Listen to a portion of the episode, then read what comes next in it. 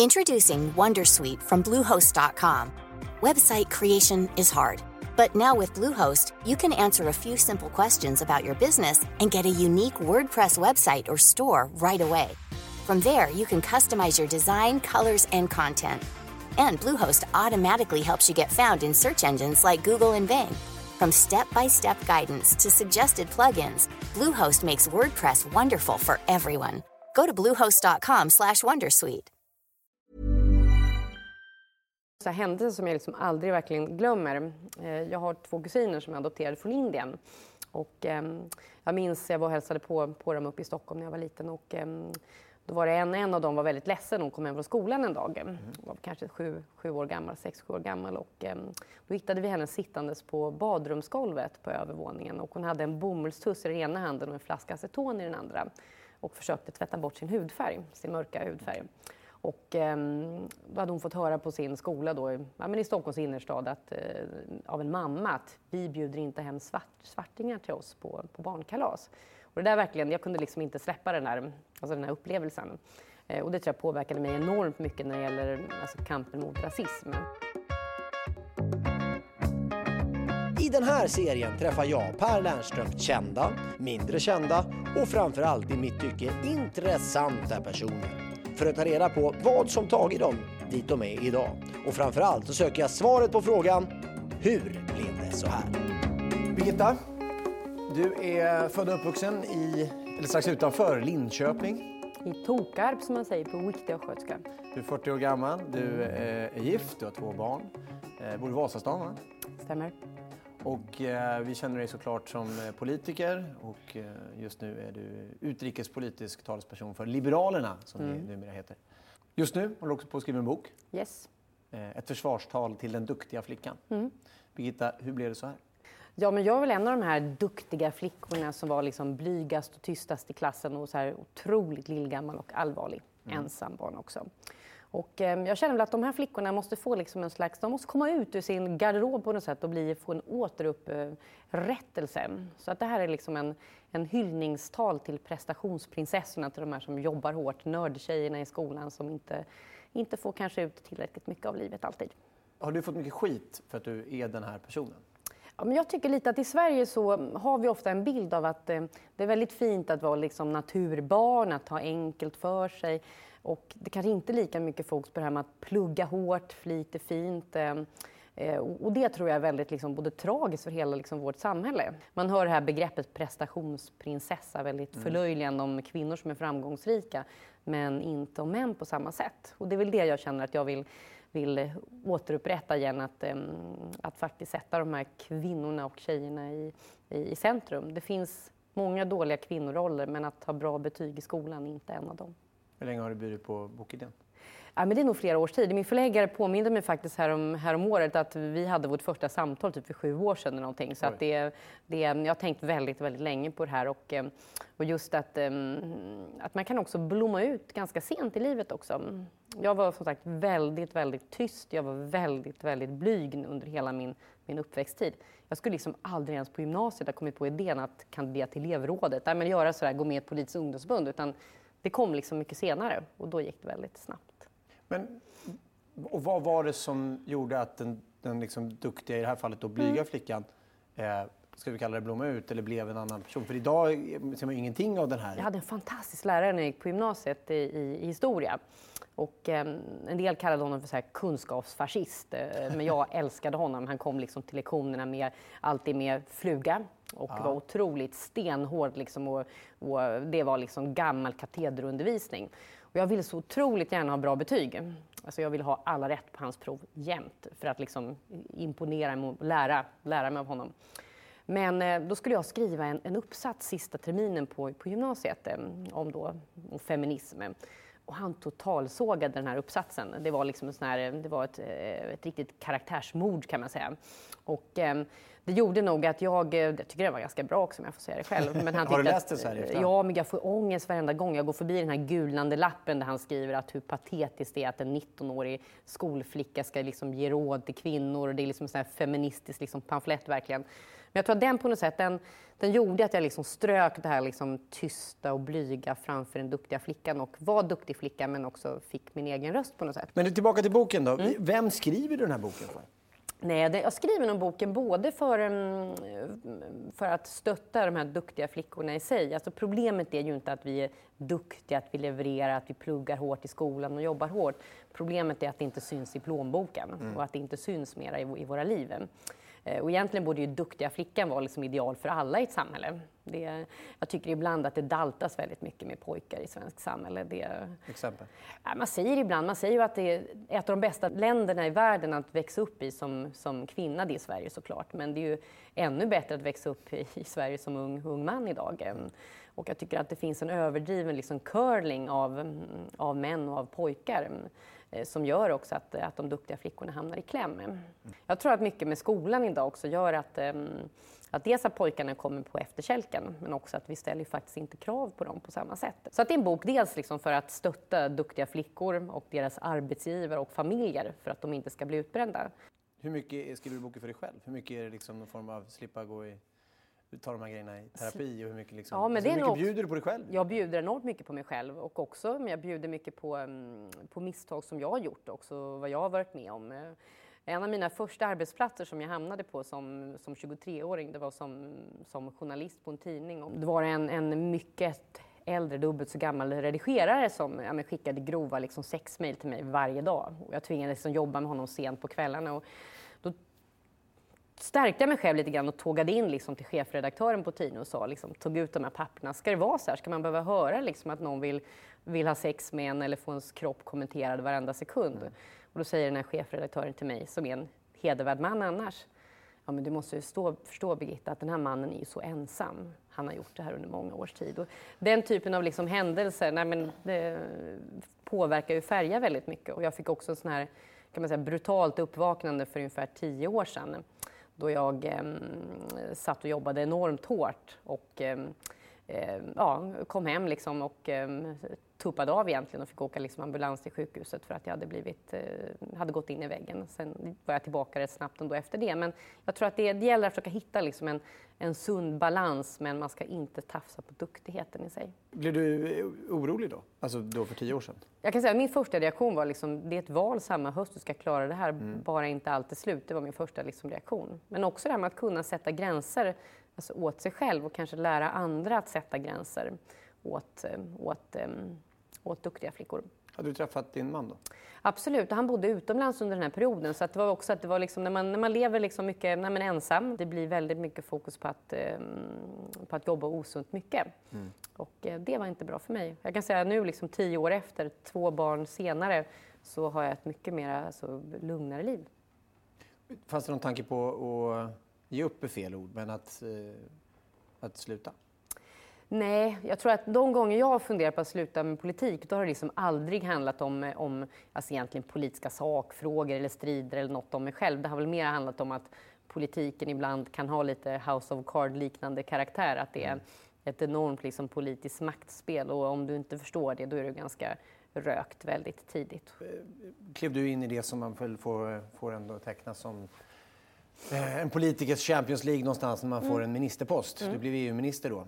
Eh, eh, hur kom det sig? Nej, men det var väl många i mitt parti som ville att jag skulle ha posten. Men det var ju såklart, det var en helt ny värld som, som man kastades in i med, med ja, företräda regeringen, resa till olika länder. Mm, ja, det gick väldigt snabbt men också väldigt så här, inrutat så det var ganska skönt och tryggt också. Innan det var bestämt att jag skulle få uppdraget så fick jag ju läsa i, på Dagens Nyheters första sida att, att eh, i och med att någon hade läckt att jag var gravid, att jag inte då kunde bli minister för att jag var mm. gravid. Och då sa jag det här att ja, jag är gift med en modern man och inte en dinosaurie så jag mm. tror att jag skulle klara det om jag får frågan. Men det här blev ju liksom en enorm liksom snackis.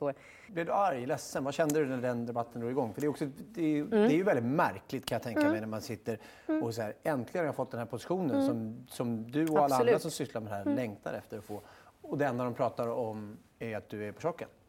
Eh, ja, men det, var ju, det, var ju liksom, det var en absurd situation och den var liksom sorglig liksom, och tragisk på många sätt. Men jag kände lite grann att, att um, det var så dubbelt. Å ena sidan ville jag absolut inte prata om min graviditet och att jag skulle bli mamma, ha en maktpost och också vara var liksom var minister allt det här. Å andra sidan insåg jag att ju mer jag pratade om det ibland, desto mer eh, alltså, stöttning fick jag och mm. fler kvinnor kände sig eh, uppmuntrade att ta andra uppdrag. Så att vi liksom installerade en spjälsäng på Rosenbad, fjärde våningen och mm. jag hade, liksom, hade med mig bebisen på ministermöten och hon var med liksom, lilla Stella liksom överallt. Hon lärde sig att gå i korridorerna där på, på Rosenbad och så. så hon var med liksom hela tiden. Men sen fick jag ju barn nummer två sen, fyra år senare. Ja, och då var det ingen debatt överhuvudtaget. Så jag tror att det var jäkligt bra att statuera ett exempel. Min fru, mm. Linda, började jobba jävligt tätt efter att vi mm. fick, fick vårt barn. Men hon hade ju svårt, hon kom ju hem och kunde vara så här, men jag, vi var på ett möte idag och barnet mm. var med och det är det enda folk kommenterar och tycker att det är, man tycker så här, men du tycker att det här är jättejobbigt att ungen är med. Mm. Hur, hur, hur var det för dig då? När det väl händer? För man är ju fortfarande människa. Absolut. Ja, men det är klart att jag tror att det, det, bästa sättet att vrida om kniven på en kvinna det är att attackera en, en ung mamma som inte har så mycket erfarenhet av föräldraskapet. Jag, men, eh, jag hade aldrig bytt en blöja innan jag blev mamma för första gången. Jag hade ganska lite erfarenhet av barn också, bara sådär rent alltså erfarenhetsmässigt. Det kunde ju vara väldigt liksom, sårande kommentarer att, eh, att, ehm, att folk liksom insinuerade nej, med massor med saker, att man inte brydde sig om sitt barn eller att man inte var intresserad. Och jag och min man hade kämpat liksom i sju års tid för att bli gravida också, mm. för att få lilla Stella. Så att det kändes ju ännu mer om folk hade vetat liksom hur mycket kraft och kamp och tårar man hade lagt ner bakom för att få bli mamma överhuvudtaget. Mm. Och att jag hade liksom kunnat slänga iväg alla karriärmöjligheter i hela världen mot att bli mamma. Att det var liksom det absolut viktigaste. Men jag tror man fick stål, jag stålsatte mig lite grann. Och jag kände så att jag får verkligen visa det här exemplet själv. Det var ju flera män i regeringen samtidigt som blev pappor och de fick ju aldrig en enda fråga om det. Det störde mig också enormt. Du fick, du fick ju barnen med Mark mm. eh, och eh, som, ni är nu gifta. Ja, men vi har varit gifta typ i, och sedan 2003. Oj, det är ju jättelänge. Jättelänge, ja. ja. Mm. Hur blev det så? Då? Eh, ja, jag har alltid varit en sån här person som verkligen är det liksom Eh, första ögonkastet person verkligen när jag blir förälskad i en person. Men det var det absolut inte här. Det här var liksom totalt tvärtom. Jag var ju ordförande för Liberala ungdomsförbundet och ja. jag och min dåvarande homosexuella förbundssekreterare Magnus skulle åka på en sån här liten valplaneringsresa inför valet. Och, eh, då hade Mark helt enkelt eh, också hoppat på den här resan. Utan för Mark var även då aktiv? I han var aktiv i ungdomsförbundet. Ja. Jag var ordförande och han var vice ordförande så att det blev lite... Uff, ja. Vad är det största trätoämnet i ert hem? Det är nog att jag är lat och städar för lite hemma. Det är en sån klassiker. Ehm, men det är ett trätoämne, städningen och sen också eh, min man är väldigt för att ha väldigt mycket aktiviteter för barnen. Mm. Och det kan jag känna ibland kan vara rätt jobbigt. Sådär. Tycker du själv att du har förändrats mycket under de här det, snart sex åren som ni har haft barn? Ja, det är liksom en blandning av att både vara planera schemat, vad gör du, hur får du dagen att gå igenom? Och sen kan allt bara haverera och då får man mm. bara gilla läget. Det här att, att du um, beskriver dig själv som lite lat, då, har det förändrats någonting? Nej, det har nog blivit värre faktiskt. Jag, jag är en sån här som kan ha en mycket hög tolerans om liksom barnrummet är liksom täckt av legobitar och um, ja, allt möjligt. Jag, jag ser det liksom inte bara. Mm. Är det någon stor, lite mer viktig fråga där ni är diametralt skilda åt? Nej, det är det nog inte. Och jag tror faktiskt att det är, är mm, konceptet ganska mycket till ett, till ett lyckligt äktenskap. Mm. Ehm, det vet man ju tidigare ibland när man kanske haft med relationer eller pojkvänner då man har liksom, ja, men tjafsat om onödiga saker. Mm. Och att eh, det är klart, du behöver liksom inte tycka politiskt sett samma i varenda åsikt, absolut inte. Men att de här gemensamma värderingarna, vad man har för syn på ja, men människovärdet, vad man har för syn på minoriteter, öppenhet, rasism och allt det där. Det, det måste vara samma tror jag, för att, man ska, för att jag ska funka med någon i alla fall. Mm. Så att det, det är mest dammråttorna som, som träter om.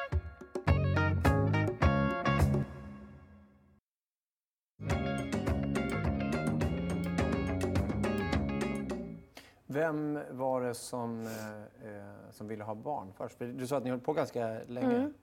Alltså både, vi har ju två stycken flickor och de, vi har fått dem via provrörsbefruktning IVF, eh, mm. bägge de tjejerna. Och det är ju en lång resa liksom, som tar väldigt, kan ta väldigt många år. Eh, men vi var väl inne tidigt på att vi ville bli liksom föräldrar.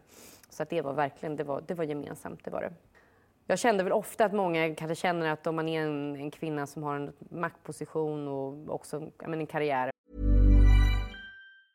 Introducing Wondersuite from Bluehost.com. Website creation is hard, but now with Bluehost, you can answer a few simple questions about your business and get a unique WordPress website or store right away. From there, you can customize your design, colors, and content. And Bluehost automatically helps you get found in search engines like Google and Bing.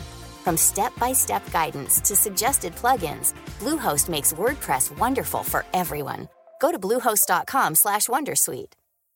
Hey Dave. Yeah, Randy. Since we founded Bombus, we've always said our socks, underwear, and t-shirts are super soft. Any new ideas? Maybe sublimely soft. Or disgustingly cozy. Wait, what? I got it. Bombas. Absurdly comfortable essentials for yourself And for those facing homelessness. because one purchased equals one donated. Wow, did we just write an ad? Yes. Bombas. Big comfort for everyone. Go to bombas.com slash ACAST and use code ACAST for 20% off your first purchase. Så får man ju ofta höra att, att ja, men hon kanske prioriterar bort barn för karriärens skull. Eh, och det där det är också ganska, mm, det är ganska ledsamt att få höra det. Och då kanske man inte ville berätta heller att, att, eh, att man verkligen längtade efter att få bli förälder. Var, var kommer behovet, eller behovet, men viljan att få barn ifrån? Vad- Jag tror väl att... ehm, jag tror många av oss känner väl kanske att en, en, en familj kanske inte känns liksom komplett för alla om man inte har barn. Att det är Så är det för dig också? Det har nog varit för mig så, absolut. Typ, Jag har aldrig varit sådär kanske överdrivet liksom barnkär som ung. Mm. Men när man väl har bildat liksom en familj och en relation man vill, vill stanna i, förhoppningsvis livet ut, då, då, då kände jag att det var viktigt. Mm. Det var det. Och det är viktigt att, att gifta dig också? Ja, men jag är nog ganska... Jag även om jag har rätt radikala liberala åsikter så är jag nog lite smygkonservativ faktiskt privat. Det, det, det är jag nog. Ehm, Jag är rätt sådär eh, Det måste vara som borgerlig livsstil lite grann. Jag har Ja. nog ganska rätt traditionell faktiskt. Även om jag är noga med att säga att det är mitt val, det är inget som jag vill pracka på andra. Liksom, utan Mm. att, men, Om vi går tillbaka lite i tiden. Du blev då ordförande för LUF när du var 24. 24 år. Hur blev det så? Jag kände, nej, men är det här verkligen är det, det här jag ska satsa på? Jag jobbade på, som ledarskribent på en tidning och kände att det var rätt kul att skriva. Men eh, ju mer motstånd jag fick, alltså ju, mer, ju brantare den här uppförsbacken blev och också ju, eh, ju tuffare den här kampen blev, eh, desto mer triggad blev jag. Alltså, motstånd på något sätt födde liksom födde mm, en enorm liksom, kamplusta. Och det här var ju kanske mitt livs liksom, nästan hittills alltså, blodigaste liksom, politiska strid. Och det var en ganska obehaglig, kan man säga, obehaglig tid faktiskt i mitt liv. Ehm, Kvällstidningar kunde ringa mig och fråga är det sant att du är rasist? Att folk hade hittat på saker eller att man skulle ha en, en svår psykisk sjukdom. Alltså, det var liksom en väldigt... eh, Den värsta politiska sidan av politiska ungdomsförbund kom verkligen fram då. Vad tänkte du själv då? När, för det där är ju en cirkus som drar igång då som Mm. du gissningsvis inte var beredd på. Ja, men de som håller på med liksom fult kampanjer ska inte få vinna. Nej. Det var också en sån drivkraft som kom fram. Och det, det blev en slags, liksom, för mig handlade det nästan till slut om, det handlade mer om det än om att liksom bli ordförande för ett politiskt ungdomsförbund. Att jag ville liksom på något sätt att, att kunna ta mig igenom det här med någon slags värdighet. Och hade jag förlorat då, då hade jag ju aldrig suttit här idag. Jag hade ju inte liksom hållit på med politik någonsin mer. Ja, det, okej, det blev så avgörande. Det var absolut. Jag var, jag var väldigt tydlig med att förlorar jag så då gör jag någonting annat. Det är också, jag, menar, jag var ordförande ett par år, fantastiskt roligt. Och då tänkte jag sen gå tillbaka liksom till, till tidningsvärlden igen. Det var min, liksom, mitt mål. Och då kom det upp, ja, men det var val och då var det någon som frågade om jag skulle ja, satsa, på att, eh, satsa på riksdagen. Då hade jag fått ett bra tidningserbjudande samtidigt. Så jag förstår att när Mm. du väl hade bestämt dig att det var de här, att det var motståndarna som på något sätt triggade dig Mm. att säga, jag ska visa. Men vad var det som fick, det, som fick dig att ändå göra valet och springa på det?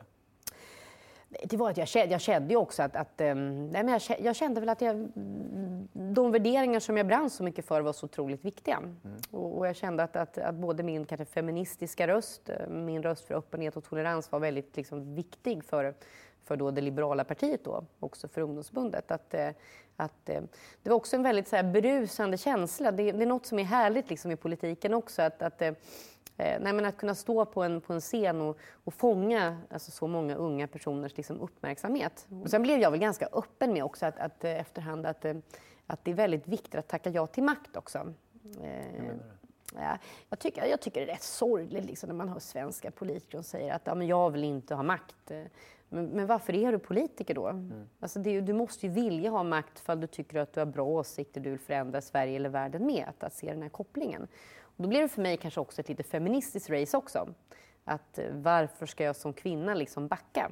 Att det är bättre liksom att faktiskt i de här avgörande ögonblicken våga lägga in en ytterligare växel. Vem, var, vem vände du dig till? Vem, var det, liksom, vem pratade du med? Vem, vem, var din, eh, vem blev den högra handen på något sätt? Som jag antar att man har ett mm. behov av. Mm.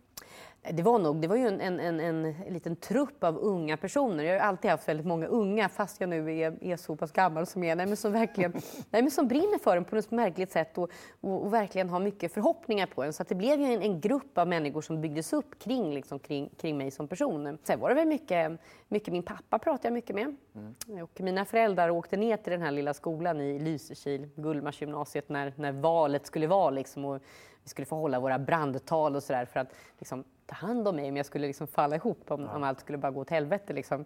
Så då var, de, då var de med där. Och, eh, jag minns så väl, vi fick, eh, vi fick liksom tio minuter på scenen, jag och min då motståndare. Och, eh, och jag kände så att, att eh, då stod det liksom en talarstol på scenen.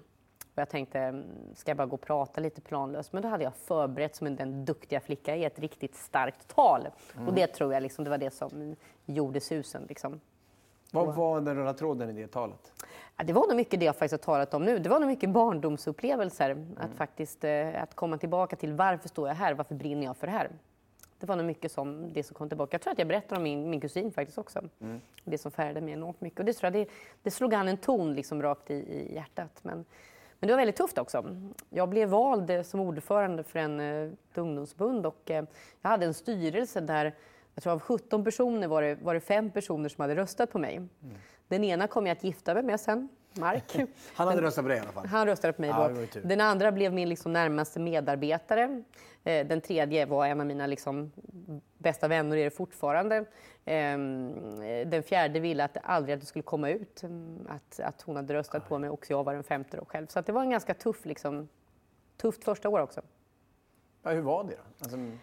Nästan alla politiska förslag jag la fram blockerades ju. Mm. Så att det tog liksom ett år innan då mina, mina fans och supportrar då kom in i styrelsen året efter, då jag kunde bygga upp liksom ett nytt team. Men det var också otroligt, eh, otroligt liksom lärorikt. Det är bra att liksom prövas, att utsättas, att, eh, att få testa sig själv lite grann. Det, det, det härdar ens karaktär. Du blev ju folkpartist som 19-åring kan man väl säga. Mm. gick du med i Folkpartiet som mm. det hette då. Mm. Hur, hur kommer det sig?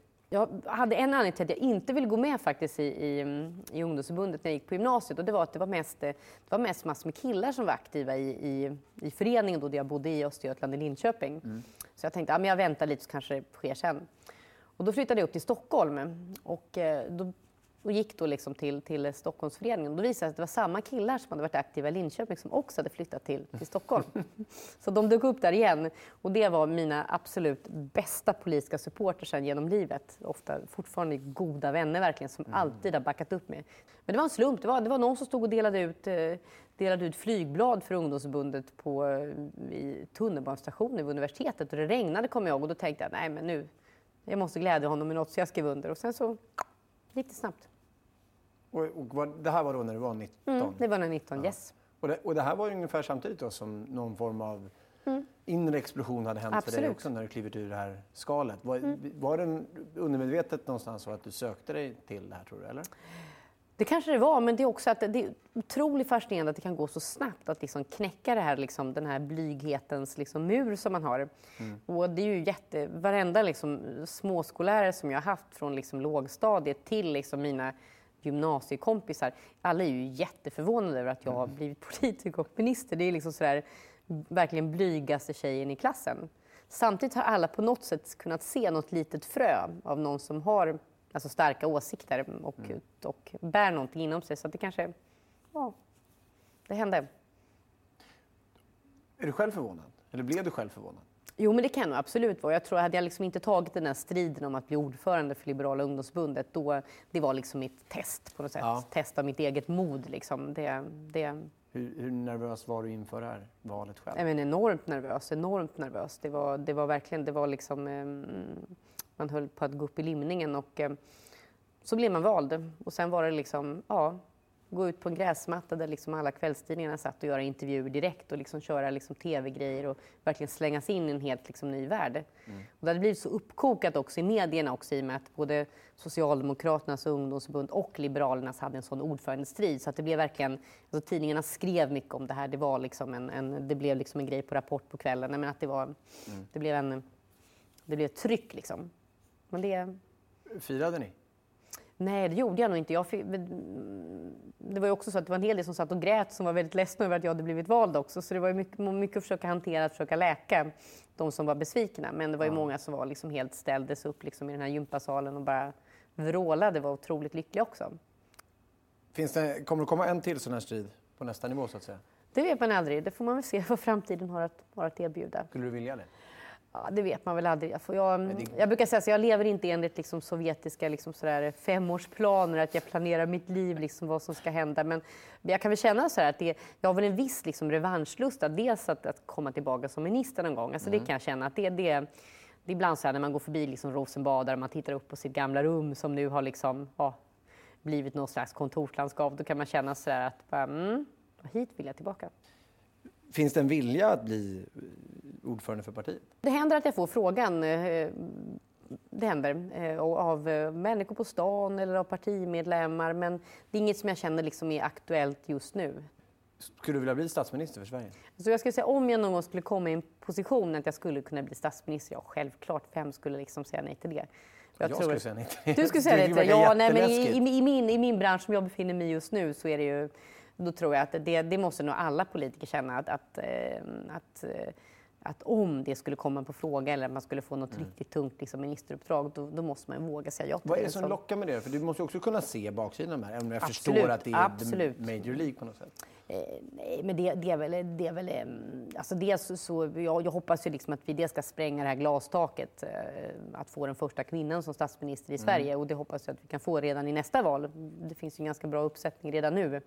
Eh, men, men det handlar väl också om att, att jag tror återigen att du, du, måste, du måste också sträva efter att kunna påverka och då behöver du kunna sträva efter att nå liksom den absoluta makten. Mm. Men baksidor också. Det är ju eh, är framförallt också en hotbild och en, och en situation som kan finnas mot många av oss. Att det, jag brukar säga ibland skämtsamt men också allvarligt att eh, jag skulle kunna skriva en bok då män skriver till Birgitta Olsson. Men om alla samlar de här liksom, alltså mejlen man har fått genom åren och när man var yngre då var det ju folk som klippte ut liksom bokstäver i tidningar och klistrade ihop som ungefär en hårdkokt amerikansk deckare. Ja, absolut. Och, och det här med liksom hot om sexuellt våld eller vad det nu kan röra sig om. Att det finns ju en, en och det våldet, eh, eller diskussionen har blivit väldigt alltså, annorlunda. Att det finns ju mycket mer redskap idag via nätet på olika sätt. Men också hur, eh, hur man märker att många som förut var helt anonyma när de skrev är mycket mer öppna idag också. Mm. Att det sker en större liksom, acceptans för att eh, eh, kalla kvinnliga politiker för hora, fitta, ja, skriva liksom väldigt nedlåtande saker. Så det, är, det är också en ganska trist liksom, baksida. Alltså i hela ditt vuxna liv och så länge man mm. liksom mm.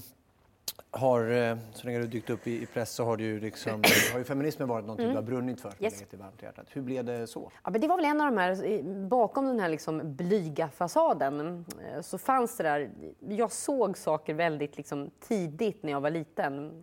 Jag höll på med hästar.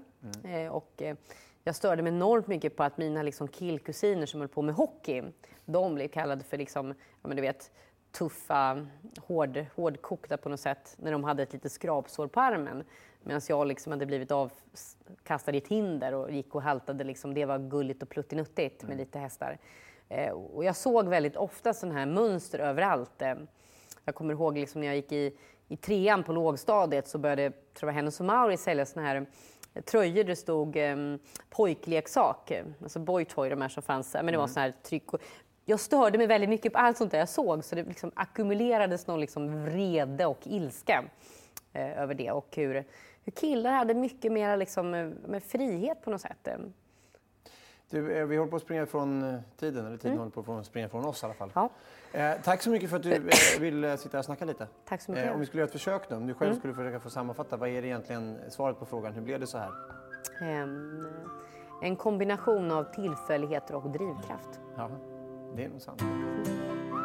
Spännande. Tack så mycket Birgitta. Tack.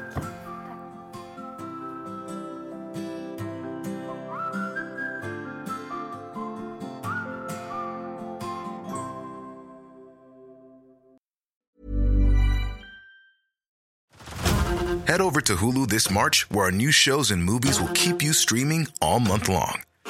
Catch the award winning movie Poor Things, starring Emma Stone, Mark Ruffalo, and Willem Dafoe. Check out the new documentary, Freaknik The Wildest Party Never Told, about the iconic Atlanta Street Party. And don't miss FX's Shogun, a reimagining of the epic tale starring Anna Sawai. So, what are you waiting for? Go stream something new on Hulu.